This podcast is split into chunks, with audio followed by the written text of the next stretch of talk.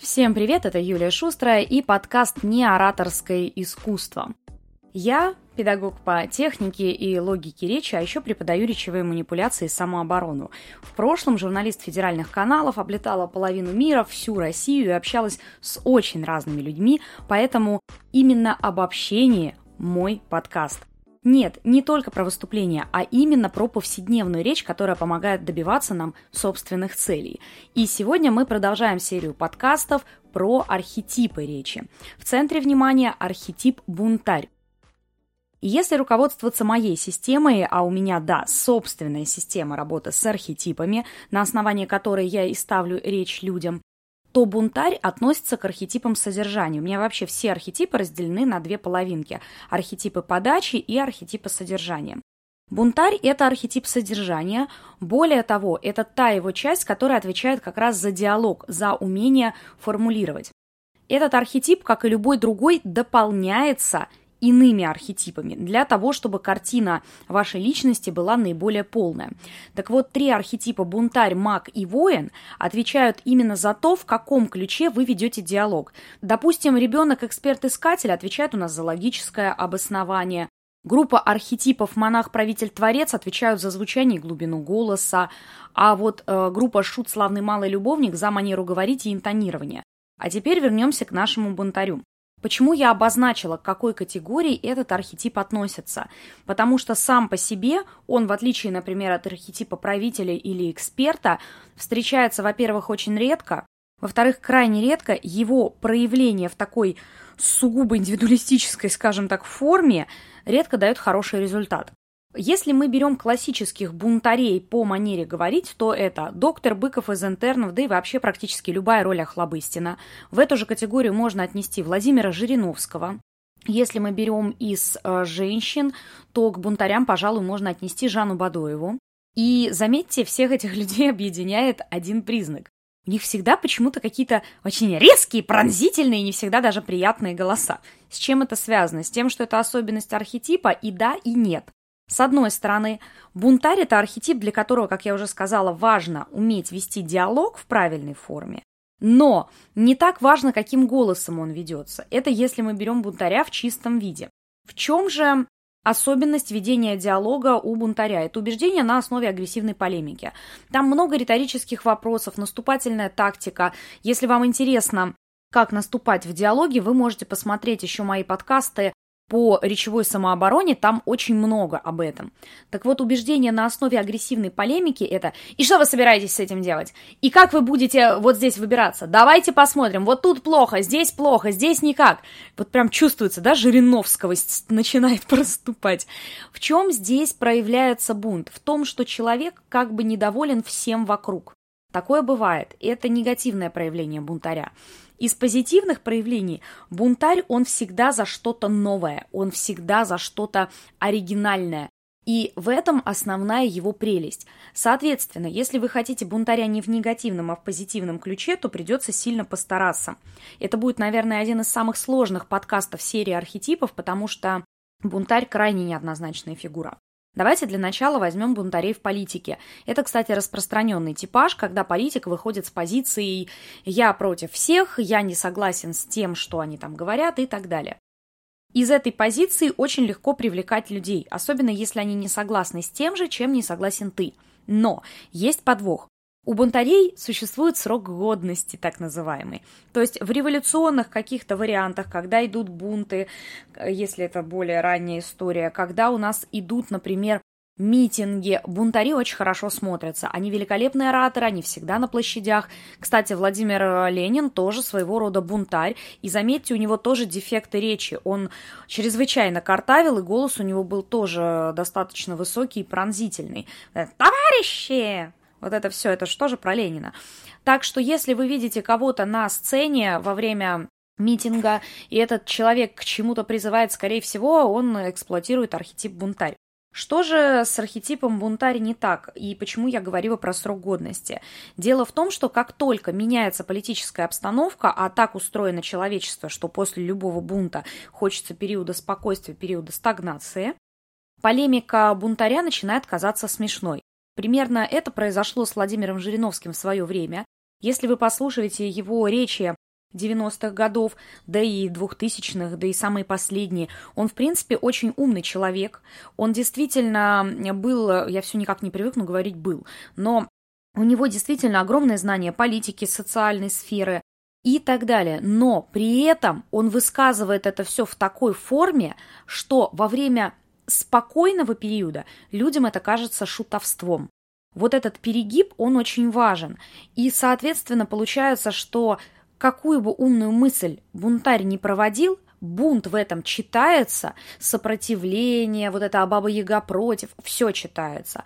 Но объективности не читается. То есть, когда с площади призывают там все свергнуть, все убрать, окей, это смотрится ок. Когда уже в периоде принятия, скажем так, решений подобная полемика появляется, это уже не ок. То есть, грубо говоря, если вы хотите предлагать что-то конструктивное, чтобы вашим идеям следовали, то тогда нужно переходить на другой архетип, ну, например, на соединение правителя и эксперта. Если же вы в диалоге или в формате выступления, можно переходить на мага. Там манипулятивная технология, мы об этом уже говорили отдельно в подкасте про мага. Таким образом, получается, что бунтаря, как и любой другой архетип, надо уравновешивать, но бунтаря в большей степени. Потому что иначе вы скатитесь в плохой вариант шута, если мы возьмем, например, доктора Быкова, когда он сильно борщил, Кисигач на него там тоже злилась. Если мы берем а, Бадоеву в худшем варианте, она, кстати, умеет управлять голосом, это тоже намеренный образ на мой вкус то там тоже бывают перегибы. То есть у вас может быть манера подачи бунтаря достаточно противная, она может быть с какими-то погрешностями, но тогда логическое обоснование должно быть экспертное. Если же у вас все признаки бунтаря, и они вами принимаются как основа личного бренда, ну, например, вы их применяете на протяжении достаточно долгого времени, как это делал Жириновский, и не меняете конструктив, не меняете манеру подачи логического обоснования, то тогда все достаточно сложно. Надеюсь, не сильно замудрила. Я еще раз говорю, бунтарь – сложный архетип. Ну а теперь давайте рассматривать его в позитивном ключе. Ведь бунтарь – это у нас еще и любой герой, который восстает против чего-то несправедливого. Это у нас э, любой человек с приключенческим, скажем так, складом ума. Бунтарь – это, как правило, что-то яркое, байкерское, это что-то такое, вот туда у нас ассоциируются кожаные куртки, туда у нас ассоциируются камуфляжные штаны. И я это все не просто так говорю, я очень долго сама эксплуатировала архетип бунтаря, причем я его эксплуатировала как в плане голосовой подачи, так и в плане внешности. Я долгое время работала в горячих точках, мне нужна была какая-то стилистика в одежде, и я выбрала вот именно эту концепцию. Чем она хороша? Бунтарь у нас ассоциируется со смелостью, решительностью, а, с несколько такой э, позиции «сорви головы». Если вы хотите именно такой образ, берите бунтаря за основу, и тогда в речь вы добавляете следующие показатели. Наконец-то, боже ж ты мой, к середине подкаста наконец-то добралась к речи.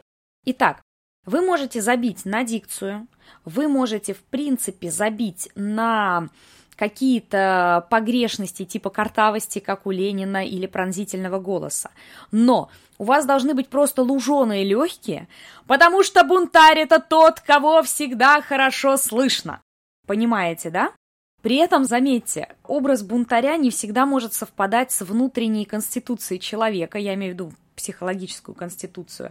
Это было не так со мной, потому что внутри я все-таки ближе к правителю, и это показывает любой тест – это не так с Владимиром Жириновским, потому что я лично с ним писала несколько интервью, и я знаю, как он общается за кадром, общался, все никак не привыкну. Кажется, что человек такой вот вечный был просто на все времена, поэтому привыкнуть сложно. И за кадром этот человек вел себя совершенно иначе. Более взвешенно, в нем легче было усмотреть э, эксперта, в нем легче было усмотреть искателя. Искателя у него очень много было, потому что он всегда предлагал какие-то альтернативные варианты, основанные вполне себе на подтвержденных исследованиях. И это не так с какими-то героями. Например, если вы посмотрите на образ Сойки-пересмешницы в фильмах «Голодные игры», то вы абсолютно точно увидите там признаки бунтаря ну, вот эта вот одежда и все прочее, и ее там активно к этому образу подталкивают, потому что там она лицо революции. Возвращаемся к моим первоначальным выводам по поводу этого архетипа. Но внутри она не бунтарь. То есть, смотрите, внутри она скорее воин, она способна повести за собой людей, она способна быть искренней, вот это все. А быть бунтарем, который орет со сцены, ей не свойственно. И так бывает часто. Но что же делать, если орать-то со сцены все-таки надо и образ поддерживать надо? Еще раз. Хорошо проработанные легкие. Голос должен быть слышен достаточно далеко, даже если вы без микрофона. Именно вот это создает образ бунтаря, причем такого, знаете, праведного. Желательно, чтобы голос был достаточно густым, но не обязательно, потому что, еще раз, у Ленина высокий голос, у Жириновского высокий голос, так что это не тенденциозно, но приятнее все-таки слушать голоса более глубокие, вот такие какие-то вот опорные, тем более с полемикой. И прорабатывать, кроме глубоких легких, которые хорошо работают, нужно в обязательном порядке речевые манипуляции и самооборону. То есть вы должны уметь так подставить аргументацию, чтобы она точно соответствовала заданной цели. Это, как я уже говорила, это блок э, подкастов по речевым манипуляциям и самообороне, можете посмотреть отдельно. Но Прием Жириновского, допустим, один из любимых, это задавать подряд сразу несколько вопросов. Вот это вот. Кто за это в ответе? Зачем они это сделали? Давайте разбирать. В общем, он начинает вот эти вот моменты э, выявлять при помощи вопросов, причем вопросы следуют подряд, собеседнику абсолютно непонятно, на какой отвечать сначала, и в этом и состоит основа приема. И таких приемов очень много. Есть агрессивные объединения, когда там мы и так далее, но это ближе уже к магу и воину. Таким образом, давайте резюмируем. Для бунтаря крайне важны сильные легкие и умение манипулировать. Без этого не состоится архетип. Еще этот архетип очень легко проявить внешне через одежду или манеры. И также этот архетип хорошо подходит для того, чтобы выделиться из толпы. Но если кроме задачи выделиться, у вас есть еще задача донести какую-то информацию, нужно уметь компоновать его с такими архетипами, как искатель, эксперт или ребенок. Это если мы говорим о логическом каком-то пролонгировании идей. Если мы говорим о подаче, то легче всего бунтарь сочетается, конечно, либо с творцом, либо с правителем. С монахом бунтарь плохо сочетается. Э, варианты с любовником и славным малым будут выглядеть несколько эксцентрично.